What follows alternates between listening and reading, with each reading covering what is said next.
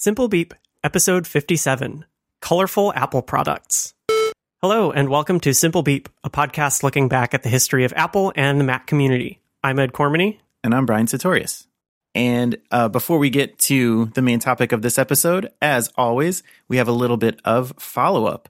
Starting with our previous episode, uh, Behind the Show, we talked about uh, some of the emulation solutions we use to get classic Mac software running on modern machines.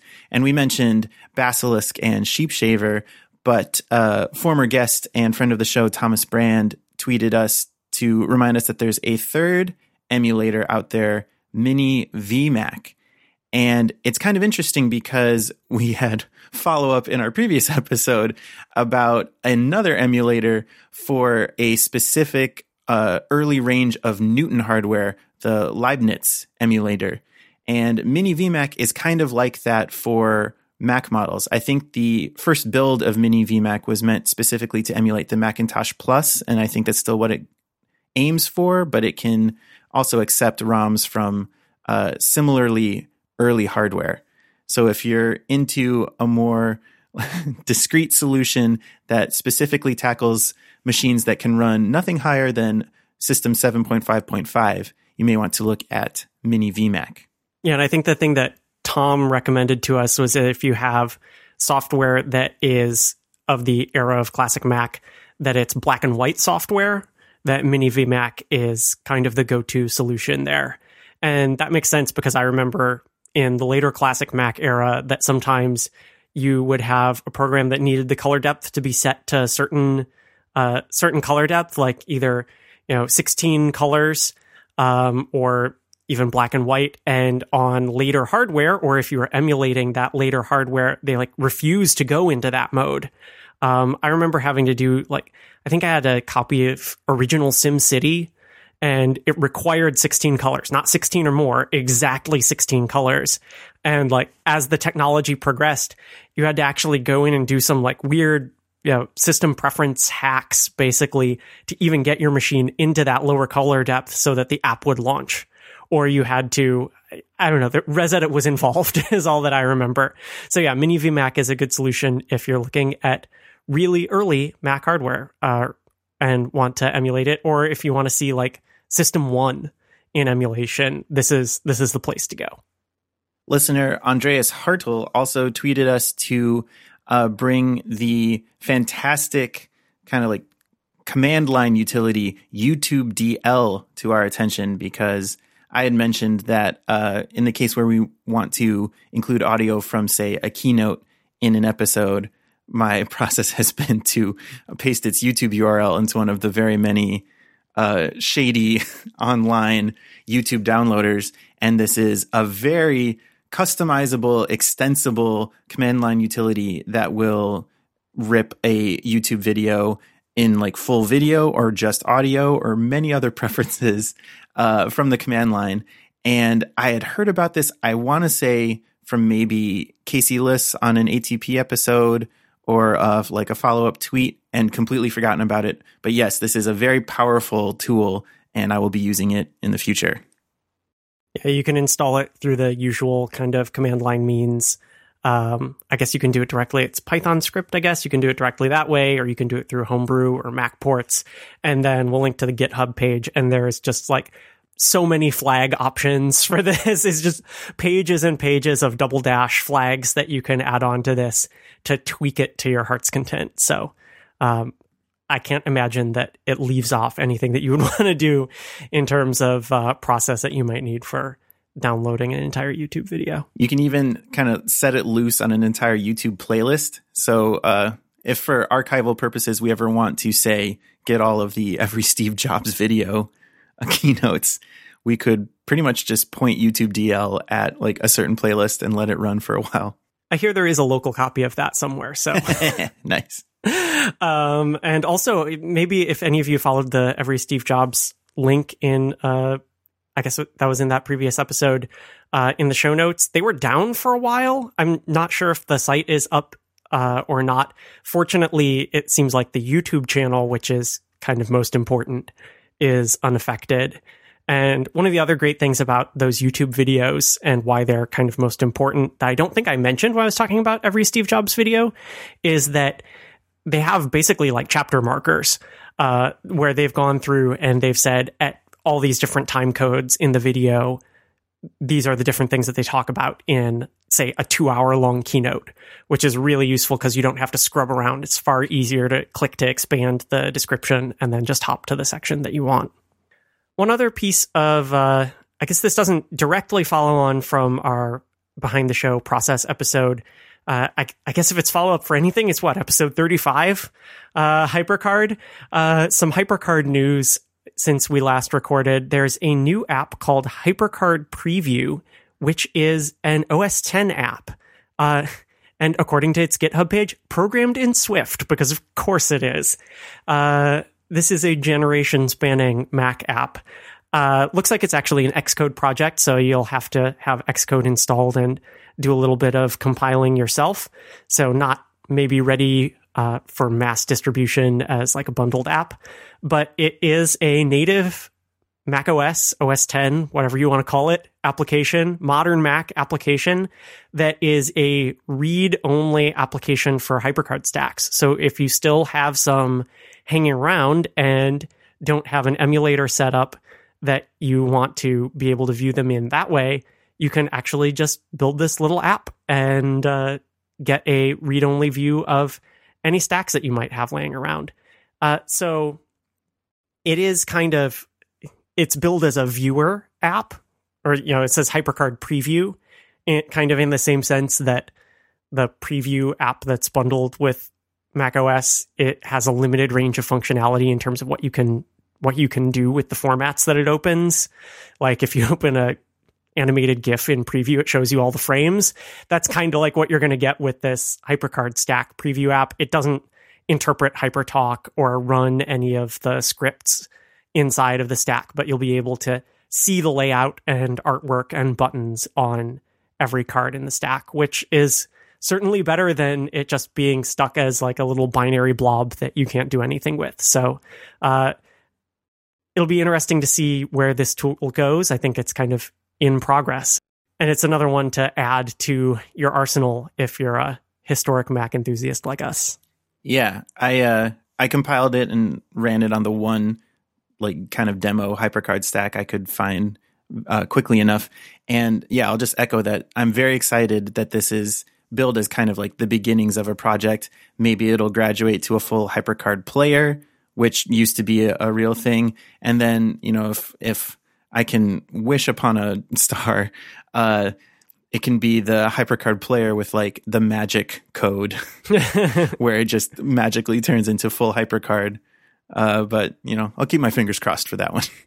So now let's get on to our main topic for this episode. And as is so often the case, our topic about the history of Apple is inspired by something that today's Apple has done. So as we record this, just last week, Apple re- released some new products, and among them was a brand new product red iPhone, the iPhone 7 and 7 Plus, I presume. And people were commenting on how good it looked and uh, some of the features that they liked or disliked about it. But it got us thinking about uh, the bold colors that Apple has used for products over the entire course of Mac, the iPod, the iPhone life cycle. And we're going to run through some of those today because Apple was, of course, a pioneering company in terms of adding really bold and vibrant color to technology as opposed to sticking around in beige, ugly boxes. And of course, there are parts of Apple's product line that are more or less colorful today. And this introduction of the red iPhone was an a, an addition of bold color where there wasn't a whole lot of bold color previously, and that's what caught a lot of people's attention and caught our attention. So we're going to run through a whole lot of products, especially with an eye out for red and the Product Red partnership, which Apple has been involved in for a long time. If you don't know about the Product Red partnership or haven't heard about it endlessly on all of your modern Apple podcasts, it's uh, it's a charitable partnership between companies that sell products and services and an organization that funds AIDS research. And so the notion is that any of the products that are branded with the product red logo and are naturally enough red in color, some portion of the proceeds is donated to this fund for research and treatment. Uh, and I believe that Apple, over the course of the Product Red program, has given the most money of any company. Um, let's see. According to Wikipedia, which is never wrong, Apple has raised more than $65 million for Product Red since 2006. So in uh, 11 years. And that's a big deal. Before we get to any of these uh, Apple branded Product Red products, let's start with the Macintosh line. It's the main focus of our show. And certainly a lot of the Macintosh products have seen uh, some bold and some not so bold colors. The original Macintosh, as we all know, uh, was a beige computer. And this was more of like the warmer, khaki beige than some of the uh, later Macs, but still in the classic era were. So while the early, the first Macintosh was beige, and some of the immediate successors like the Plus and the uh, SE were this kind of warm beige, when Apple uh, partnered with Frog Design, which we mentioned in our prototypes episode, uh, and adopted the Snow White design language, uh, the the cases, the accessories, all kind of shifted to this platinum color, which is still kind of beige, but a little bit more of a gray beige, a cooler beige. Uh, again, to tie it to a modern Macintosh thing, I am reading our show notes on my laptop that has been updated to 10.2.4 using night shift now. And I would describe the original Macintosh as a night shifted beige to the uh, like early 90s platinum beige.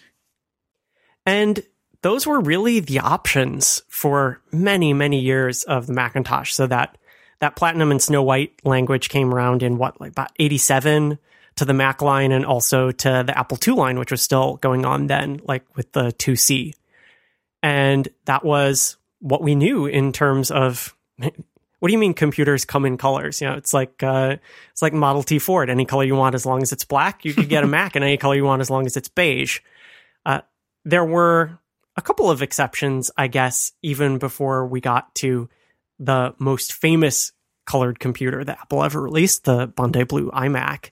And so along that way, there was, of course, the uh, PowerBooks, which were in dark shades of gray, black, bronze keyboard, that kind of thing, and the Apple, uh, the Macintosh TV, which is the Performa based model that came in all black, but that's still in that very monochromatic kind of color palette.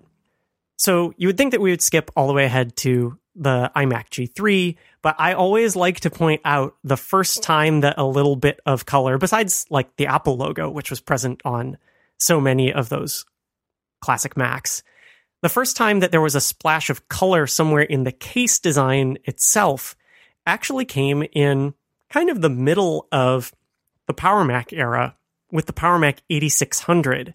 And so this was an update to the 8000 series, 8100, 8500, 8600, and it got a case refresh. And this was one of the first Tower Macs that had the easy open case design. We talked about this a couple episodes ago too. And there was a essentially a button that you would push that was an easy release case latch, and then the entire tower would tip open. Um, or I guess actually on those early ones, maybe only just like the side panel came off.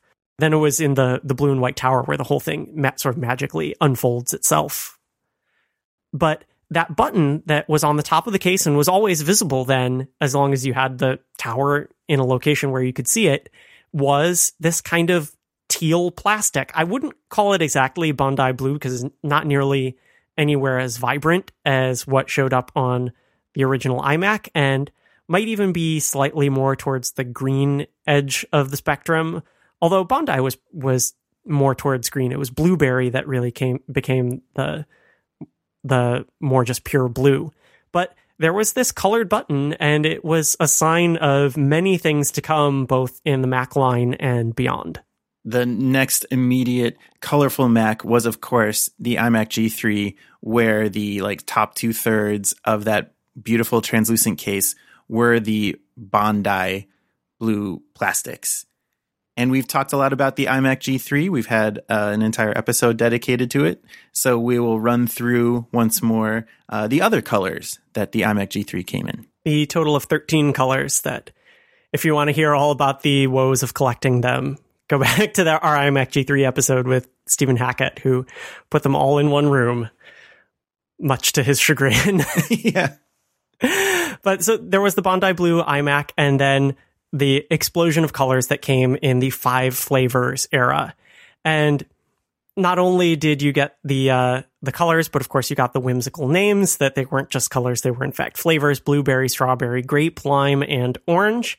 And one of the things that Apple did to promote this was they had a, a huge ad campaign for it, and the whole notion of having multiple colors was that you were able to express your personality with your computer. It wasn't just that oh, well, computers aren't boring anymore and you get the, the one color that we offer. You now have your choice of these several colors. And the advertising campaign for this was great. I remember one of my favorite Apple ads of all time is the the TV spot that has the the yum flower pattern of the five flavors iMacs all dancing around on turntables in sort of a predecessor to the white room so that they all stand out and appear colored and it's got music going in the background. She comes in colors. So she here being the iMac, I suppose. And so I, I, I Wikipedia'd this song. I said, oh, it, it's called She Comes in Colors. Well, no, it's not She Comes in Colors. That song was released in 1967 by the band Love. And it turns out that this song is She's a Rainbow, which is a lyric that happens later in the ad. And that's by the Rolling Stones and was also released later in 1967. Uh, there was apparently some uh, some connection here, and you know it, it's a very upbeat song. Definitely would have fit with uh, Steve Jobs' musical taste. You one of those where you wonder if like he handpicked that one. And thanks to the magic of music streaming, I decided, hey, I'm going to go stream this whole song and listen to it because you can tell in the ad it's one of those traditional Apple like you know, it's a 30 second spot and they really do a tight job of editing a song into the window of their 30 second TV commercial.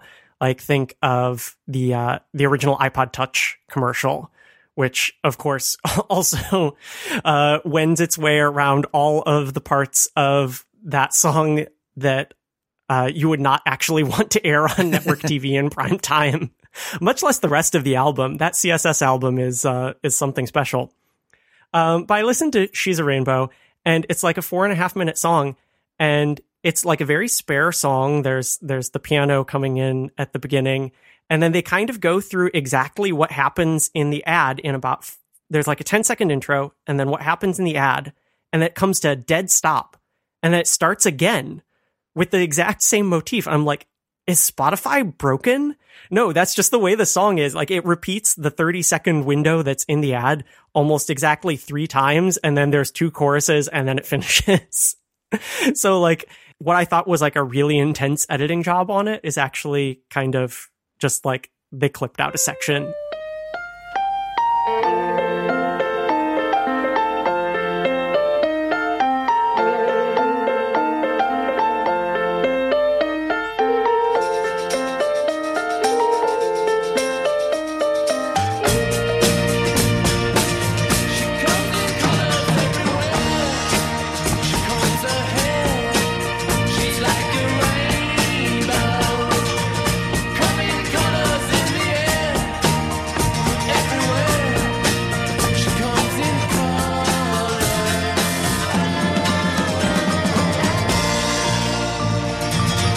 I love that that ad. I think it's really representative of the the kind of joy that they were trying to spread with the five flavors iMacs. And I remember when it came out, I this was maybe one of the first Apple ads that they themselves put available for download on their website. And I remember just I remember downloading just a postage stamp size QuickTime video of it. It was probably like 240p. The .mov file. Yep, I'm playing it over and over again and speeding it up and slowing it down in QuickTime Player.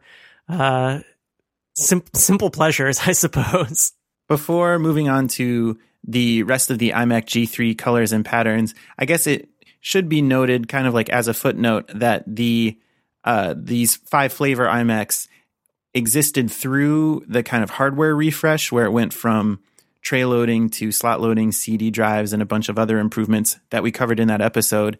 And one of those improvements was the removal of the shielding around the CRT.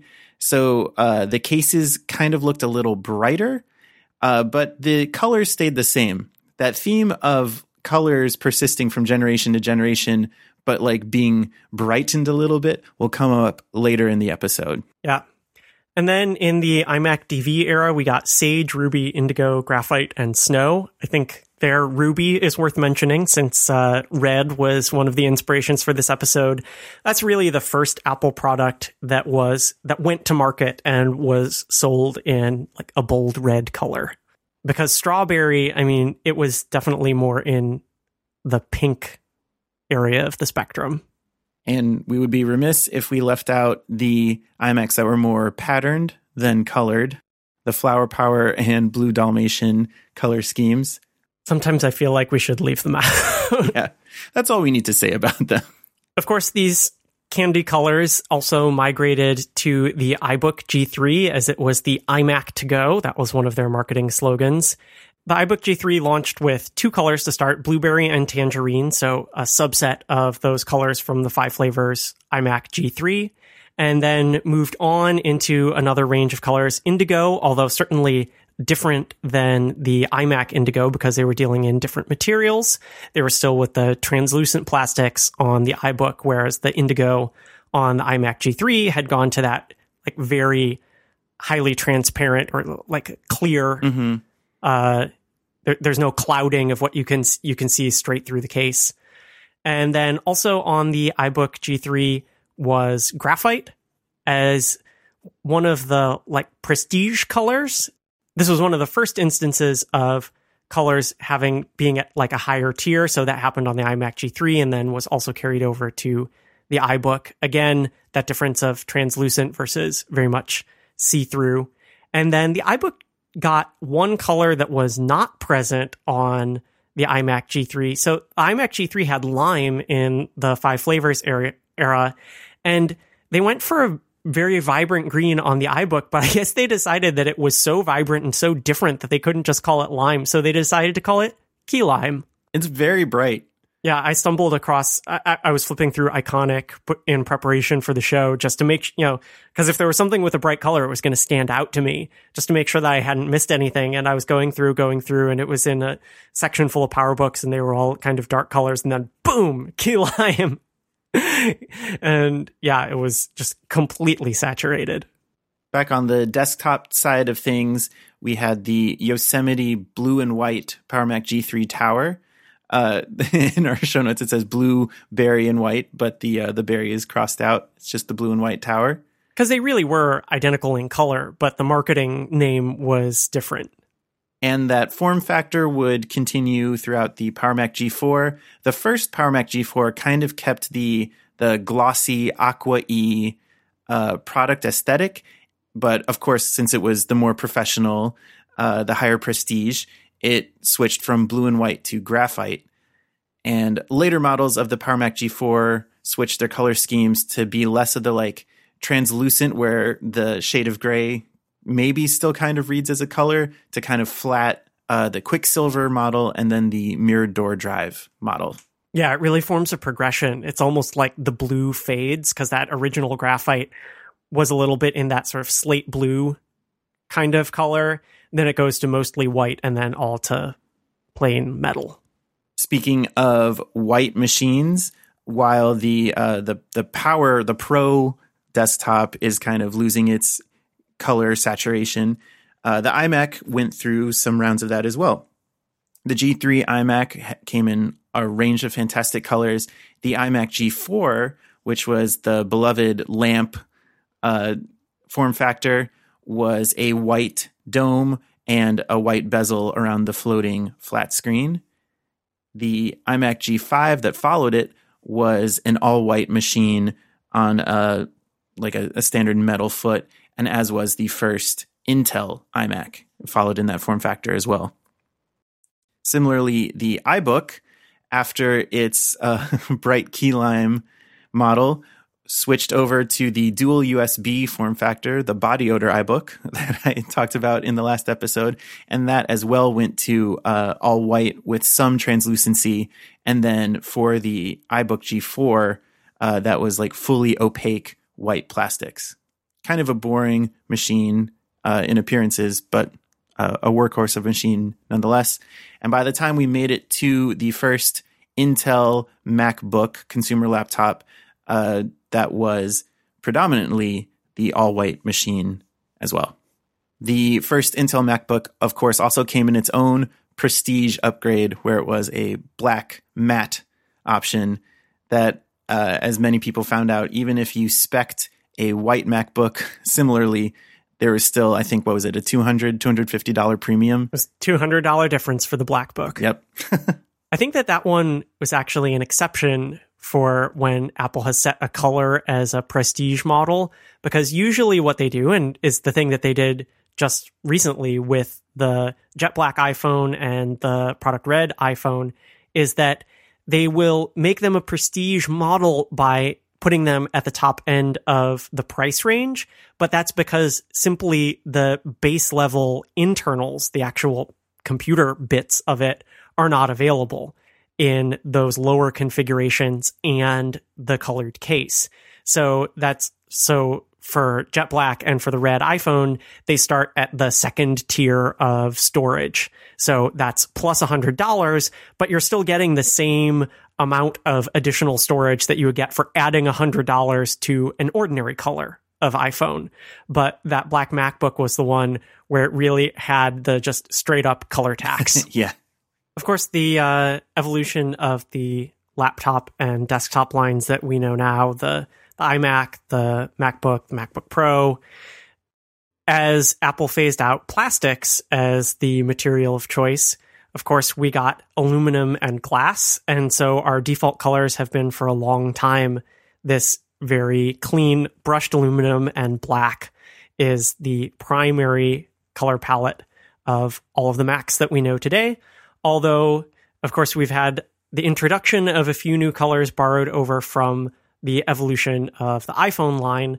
So now our lineup of standard colors for Macs today are your silver, space gray, gold, and rose gold on certain models. So it's fairly easy to uh, run through all of the possible colors of Mac that have happened in the past, especially when it's easy to just quickly run over the uh, the iMac G3 and go, "Yep, 13 of those." But the one place that Apple has introduced the most color in their products throughout the years is definitely in the iPod line. So we're going to talk a lot about different colors of iPods here, some of which are definitely still available today. And the iPod starts off with a history that was very much like the Mac, where it comes in one color. And this totally makes sense. I mean, if you're thinking about it in terms of designing a product, making sure that it appeals to the market, having to actually produce it, you're only going to want to produce one model to start with if you're not envisioning it as like a fashion product. And of course, when the iPod first came out, Apple was not in the fashion business even kind of tangentially. They were a computer company and a computer company that was only just becoming a consumer electronics company. But with the huge success of the iPod, it gave Apple opportunities to start branching out. And of course, the first thing that it led to was the branching out of the iPod product line from just a single device, 1000 songs in your pocket, to the then smaller second and third generation players with more storage capacity. But 2004 brought the addition of the iPod mini, and it also brought along the first multicolored range of iPods. So, launched in January of 2004, the first generation iPod mini had front faces that were in pink, green, blue, silver, and gold. a pretty uh, standard color palette. It, it really kind of evokes the uh, the color choices that were made on the iMacs just a few years previous. The iPod Mini got a second generation revision a year later, February of 2005, and the gold color or finish, I guess, did not survive to this generation, but the other four colors did. However, they were kind of brightened, like I mentioned before. Um, so a brighter pink, green, and blue, and the same silver. Uh, the only other color note for this generation is that the the label, the text label, and the icon labels on the iPod Mini's click wheel gained the model's color in the second generation. I think that was often one of the ways that, uh, like the K base article would say, like, how do you know which generation of iPod Mini do you have? Is the the text in the same color? Yeah. Do you have silver? I guess you got to look on the back.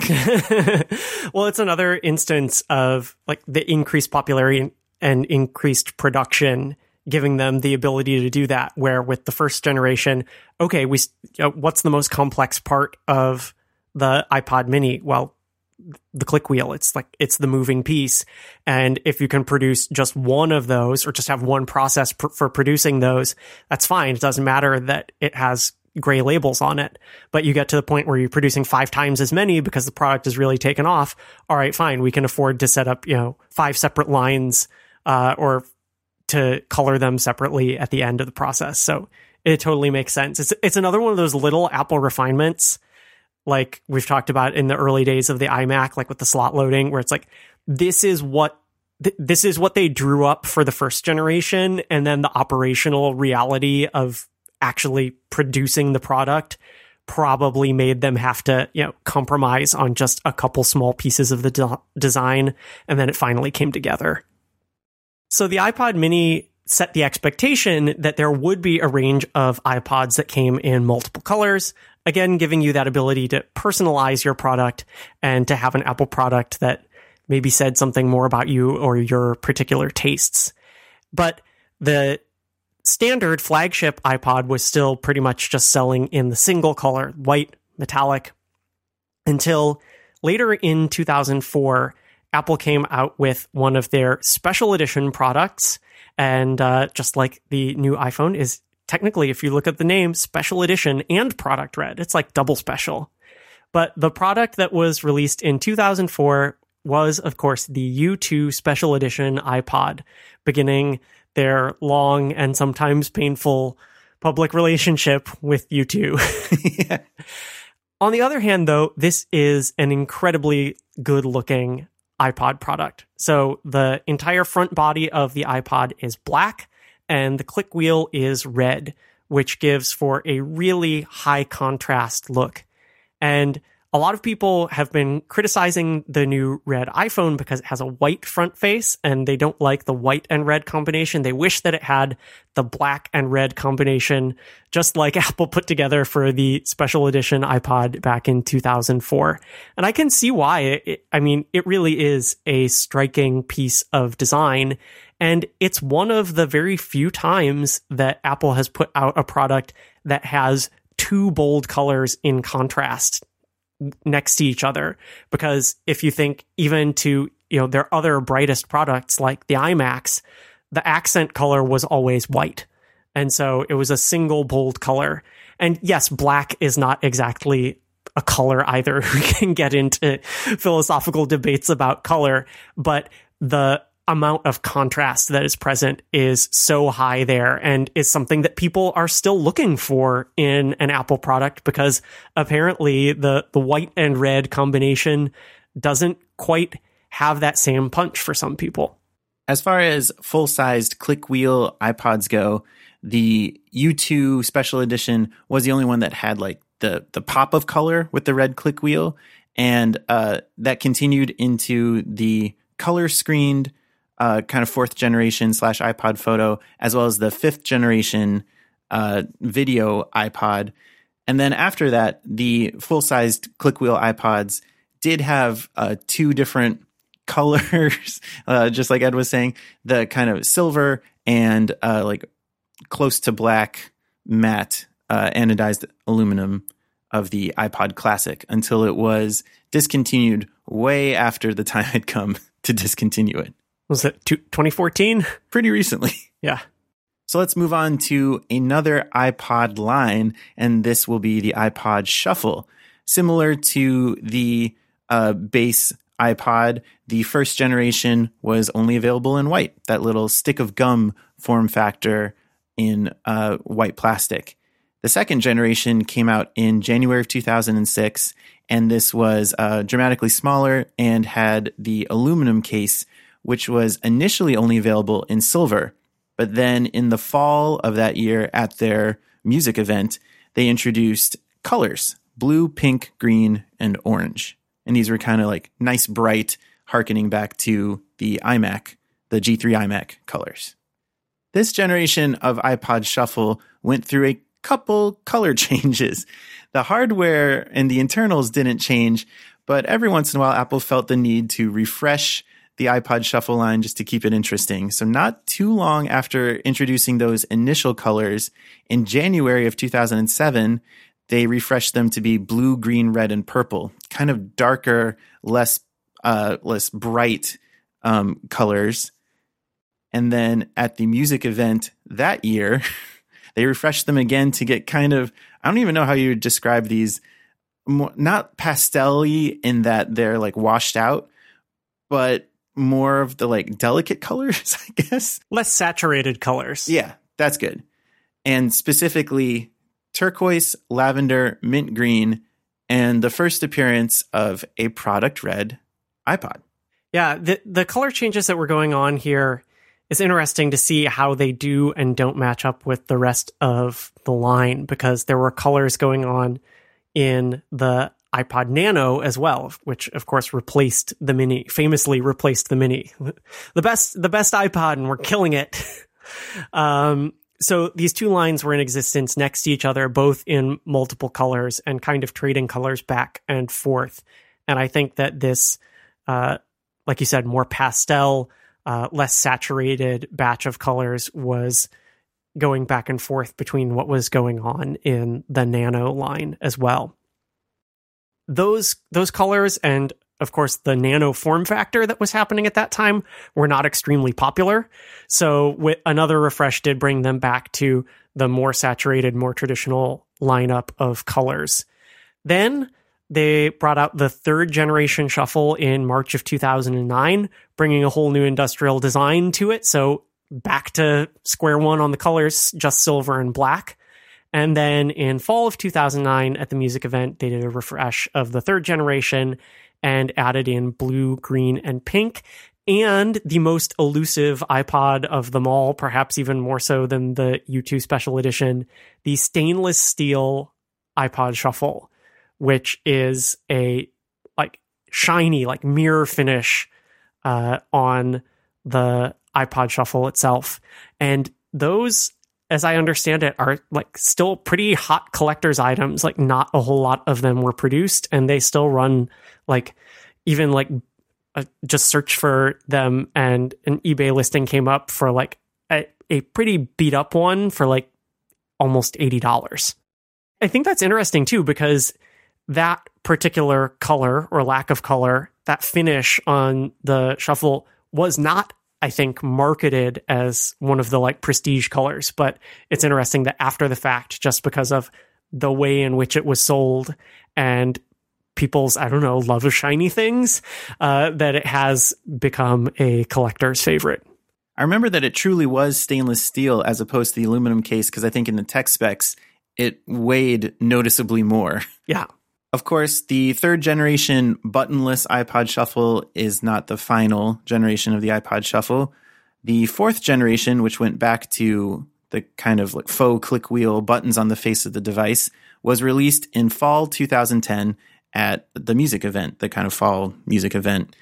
Um, I want to point out that Steve Jobs himself introduced this iPod Shuffle and did uh, mentioned that like some of our customers didn't appreciate the fact that the previous generation had to be operated completely through the clicker on your earbud cords. So we're bringing back the buttons, bring back what the people want. Steve Jobs introduced this iPod Shuffle, which, except for some color refreshes, is still on sale today. It also like the, another thing about it that has not been updated is its pack-in earbuds are not actually earpods. They're the old like second generation of white Apple earbuds. So continuing to think about the supply chain and how all of these different colors and products are being produced. The question here is Is there a factory somewhere still making those earbuds? Or did they just have a warehouse full of them that they're still just bundling with the iPods? I, I don't know. Like, yeah, you think about economies of scale, it probably costs more to keep some, like the molds and everything running on these old earbuds. They must literally just be like back stock to address the iPod Shuffle fourth generation's colors, because that is the focus of this episode, its initial release was in silver, green, blue, orange, and pink, kind of the bright candy colors. Two years later, at the fall event in 2012, the uh, colors were refreshed to be silver, black, or like slate, green, blue, pink, yellow, and purple, kind of widening the range, giving you two of the monochromatic colors and a couple more of the brighter ones. Finally, in the summer of 2015, it was refreshed again to kind of bring it up to the like the, the modern hardware color lines, uh, specifically in line with the other major iPod lines that survive today, which we'll get to in just a moment. Space gray, gold, silver, those standards, a kind of a hot pink, uh, a nice like bold blue, and a product red. Yeah, I, I if you had asked me like without going to apple.com does has apple ever sold a space gray product that wasn't an ios device or mac? I would have told you no. And here it is. And i think the thing is they might be the same finish but just before ios devices were calling that space gray uh, ipod devices were calling it slate i think and they just decided to standardize the marketing name of this dark gray shade of aluminum. Actually, if you look at the marketing names for some of the iPod Touch models, when they started to diversify into colors, they had ones that were listed as quote black and slate, referring to both the the front and back of the device, and white and silver, which is interesting that they specified that there. And now, as the iPhone line is diversifying and gaining colors and people really care what the front of their phone is whether it's black or white that they don't list that. They, they just list the back color. They, well it's it's the red one. And and then you turn it over and it's white and people are angry. Um, so maybe they should market that as product red and white while the uh, shuffle line was producing many many colors so was the ipod nano with the second generation of iPod Nano, they again went to a wide spread of colors silver, green, blue, pink, black, and red. Although this was not a product red color, this was before the official partnership began, but it was a premium model again. So Apple recognized. I don't know if the the deal was kind of in the works or if they just saw that red was a color that they thought would have more prestige or more more market appeal because in that generation of iPod Nano, you could get um, you could get all of the basic colors in the basic model, which was two gigabytes of storage. Then, if you went up to four gigabytes, you could get red or black. And if you wanted an eight gigabyte model, you were looking only at red. The third generation iPod Nano uh, aside from having the the kind of like odd duck form factor, I'll still call it the fatty nano. I will forever. uh, it also had the same colors as uh, kind of like one of those off cycles of the second generation iPod Shuffle: uh, silver, blue, red, green, and black. And again, these are like what what would you say like less saturated uh well, they're kind of like minty colors. I was going to say these are these are the types of colors that you will find on a tube of toothpaste. And that is I think that the fact that that and the the squat form factor design rolled out at the same time is is why this generation of the iPod Nano I mean, yeah, there are people who it, it's their favorite. I mean, I saw one on, being used on an airplane within the past year, Oh, um, which was like across the aisle from me. I was like, what? Um, so there are people who loved this design and these colors, but for the most part, they were not particularly popular. There was, however, should point out, a red model in there. Although I think that of all of the red products that Apple has produced, this one kind of, it's just a different hue. It's almost like that ruby color that was on the iMac. like a little darker. Yeah, a little bit more of like a raspberry type of color, uh, if that describes it adequately. um, so this was a totally different palette than had been seen previously in Apple products and one that proved to not be particularly well received. Those nanos were introduced and released at the fall music event in 2007. Uh, and something that I completely forgot happened just a couple months later in January 2008, they added a new color option to the line pink just in time for Valentine's Day. I don't, I don't know if there are any other, uh, examples of that where it's like, well, we won't replace colors. We'll just add a new one to the line that's very obviously like themed or timed. Right. Whereas, like with the red iPhone now, people are saying, well, it, they're just doing it in the spring. It's off cycle because you know you want to just you know give a give a little kick to iPhone sales for people who want a new phone and they want to see something that is new, whether they are paying attention to the internals of it or not. They go, oh, this is a new iPhone. It just came out, so it feels new and fresh. But yeah, like a holiday promotion, that that's that's something else. The next generation of the iPod Nano returned to a kind of uh, tall rectangle form factor. The fourth generation was introduced and released in the fall music event of 2008, and it went back to a broad range of bright candy colors. Of course, uh, silver and black, but also purple, blue, green, yellow, orange, pink, and a product red. And this was the one that I think was actually marketed on apple.com as like a rainbow. They they organized them with with the silver and black down at one end and then the full rainbow spectrum uh, across the page being like we've we've got every color that you could possibly imagine. Yeah. That's the most diverse color lineup that Apple had ever introduced on a single product and maybe uh, has ever had since, except for things like you know cases and accessories, right? Because there are one, two, three, four, five, six, seven, eight, nine different colors that were available simultaneously of the fourth generation Nano. The fifth generation Nano had a pretty similar form factor. The screen got a little taller and it added a camera and microphone on the back. Um, it also retained the same broad color range, except the finish on the aluminum was like polished. It wasn't actually stainless steel like the iPod Shuffle we discussed earlier. So all the colors appeared brighter, certainly shinier and like more reflective. Uh, but I think they came off like both in product photography and in real life, just kind of more lively, more reflective. The light caught them uh, a little more. The iPod Nano, of course, went through all kinds of different shape shifting across its many generations. And the sixth generation was certainly the uh, odd one out, even odder than the fatty Nano, because it was the square Nano that was all touchscreen on the front.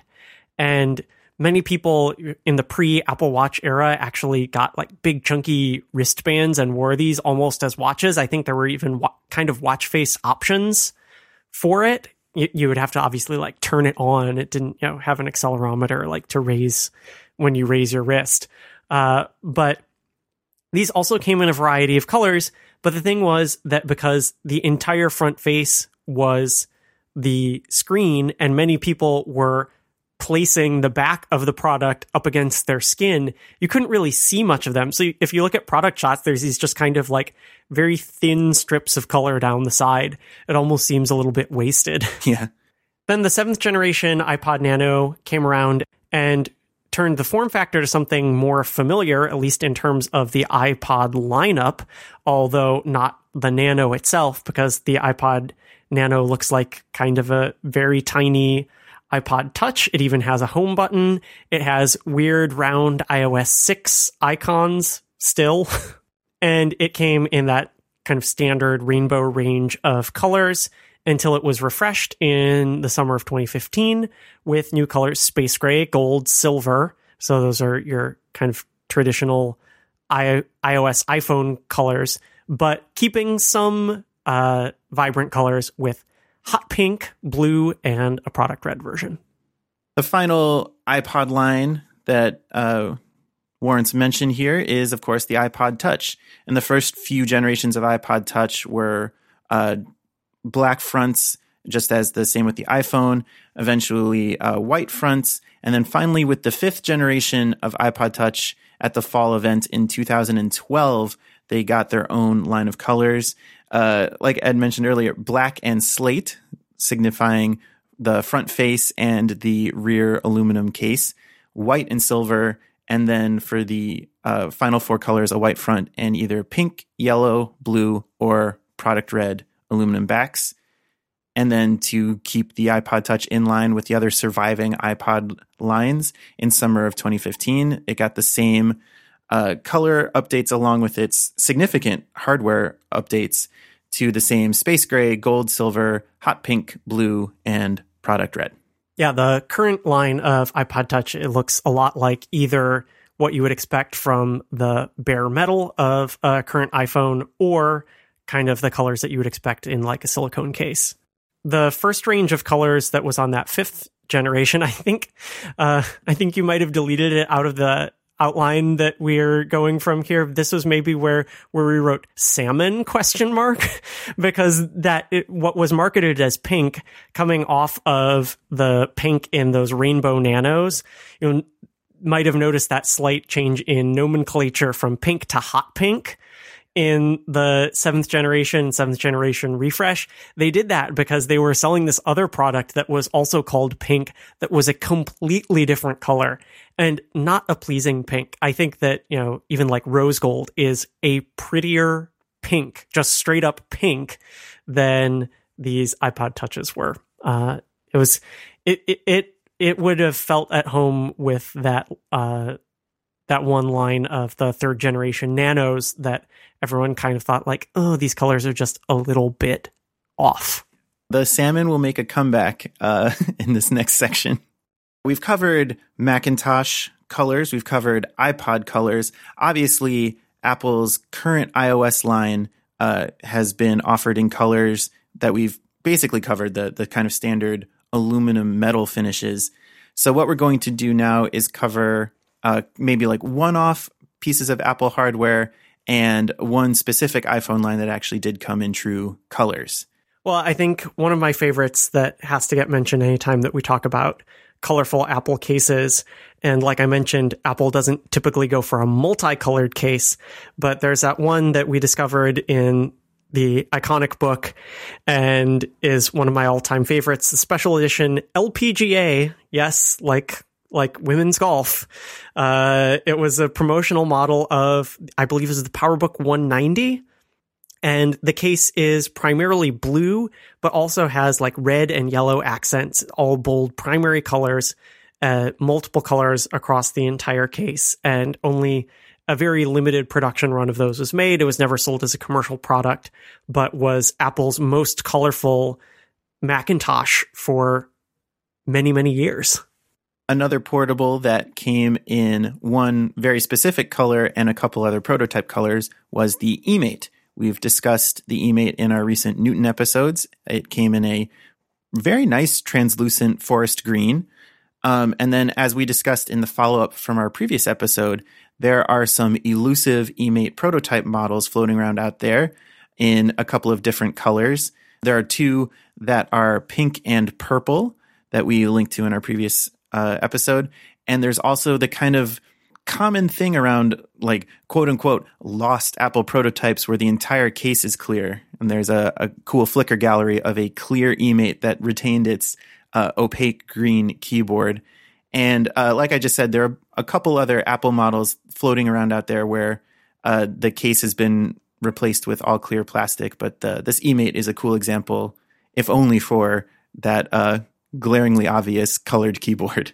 I think there was also a red prototype going to our favorite color for this particular episode. Yeah. Another incredible red Apple product that I th- we would have to mention in this episode is the one-off red Mac Pro in the current current in quotation marks trash can form factor in not just red but like hot rod reflective chrome red. So this was a literally one-off machine that was created by Jony Ive and Marc Newson at Apple and donated to the Product Red auction. And so many companies donated these unique products to be sold at the auction, all for charity, of course.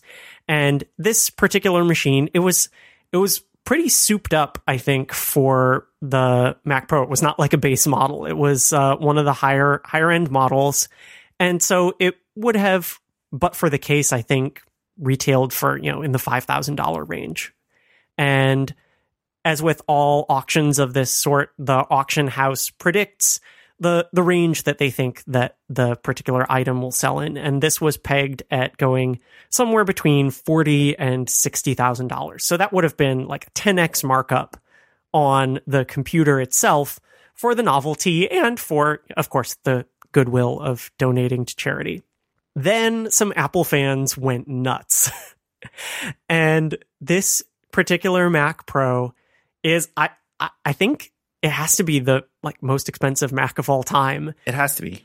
It sold at auction for nine hundred seventy-seven thousand dollars, almost a million dollars. Unreal. Although I suppose that yeah, the person who bought that machine can be can rest assured that they still have an up to date current Mac. but this was, you know, this was a Jony Ive creation. It looks really good. I I am certain that if they made products that if, if they made iPhones with this finish, even if it scratched, that people would pay like a hundred dollar just color tax for it. Like it is a very, very striking looking product. And I kind of think of it as the like first edition product because this was actually around the time of the just before the watch release. And so this is a one off prestige fashion product that was expected to fetch a premium far beyond what the technological components of the machine were worth just for its style and its rarity. We'll link to a gallery of photos of this that comes from Apple Insider in our show notes. And I just want to point out a couple things about this gallery. a little Easter egg in here. yeah. um, actually, before I do, uh, there was another Apple product, a Jony Ive design at this auction that kind of counts as a color, uh, a set of rose gold earpods. Oh yeah, and they they were in the tens of thousands of dollars range for yikes. Yeah. The red Mac Pro is by far the more beautiful machine. But yeah, some fun things to look out for in this gallery of photos.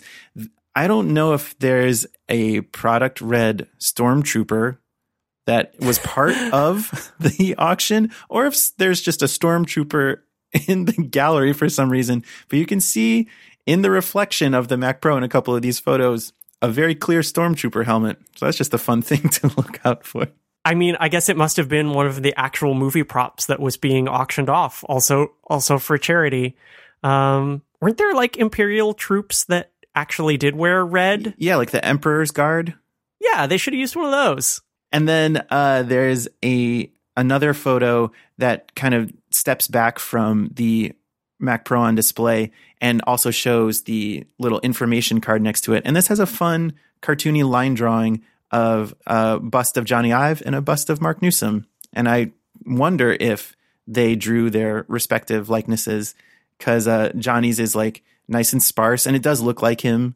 Uh, the kind of like the look he has when he's narrating a product video from the White Room, and then Marc's is uh, wearing sunglasses and has uh, a beard, so it's like a little more busy. My guess is those are both Jony sketches, but I would love to hear confirmation on that.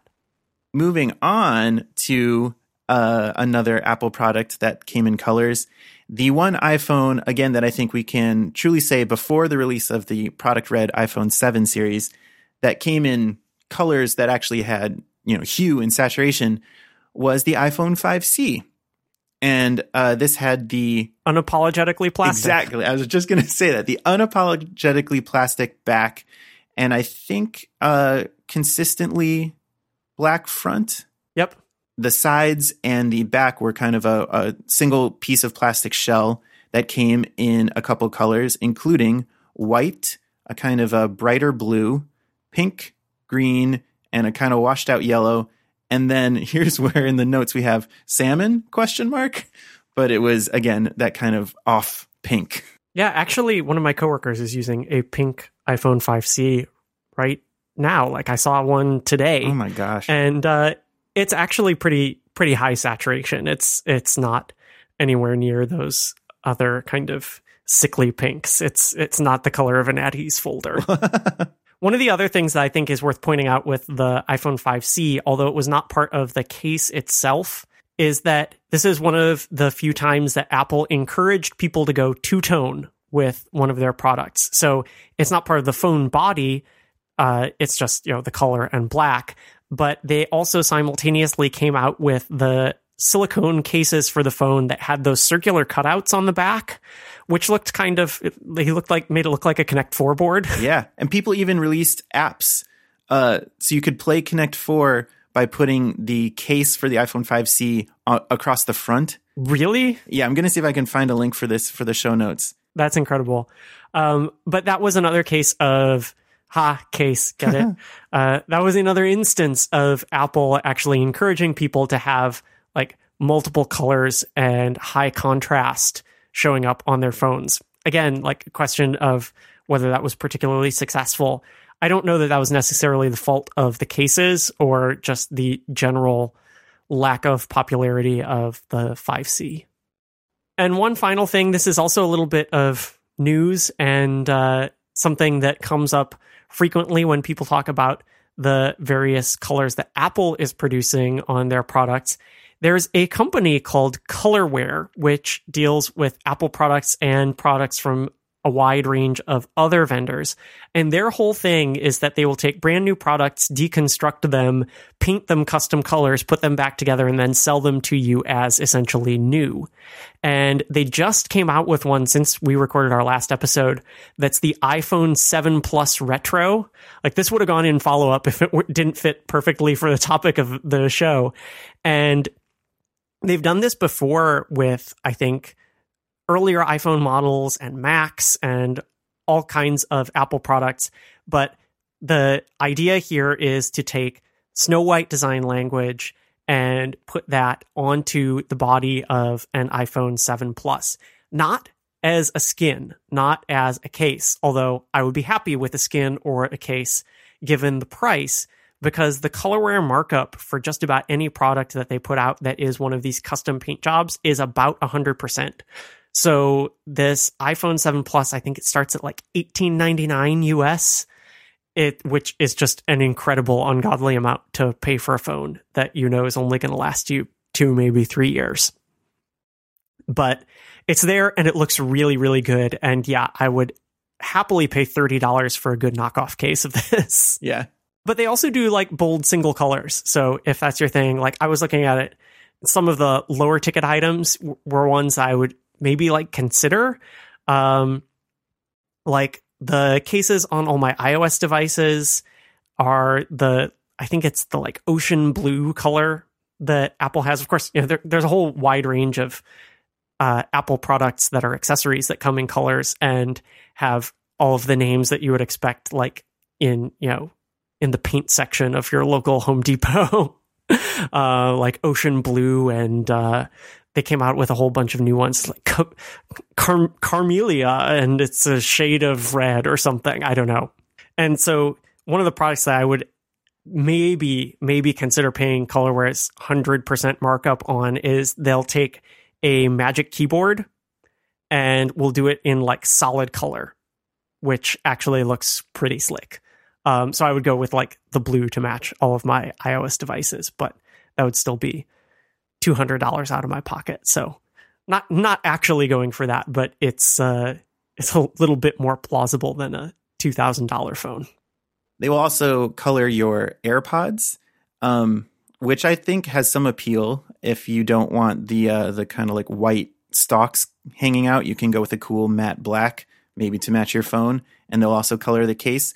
But yeah, similarly, it's not just the case that uh, there's a high markup on these, but AirPods are still just to get them straight from Apple. You're still looking at what like four to six weeks of ship time, and Colorware I think tacks on another four weeks or so. If even if you send them in uh, your already purchased AirPods, to say nothing of having them buy a pair of AirPods for you whenever they can, color them and send them to you.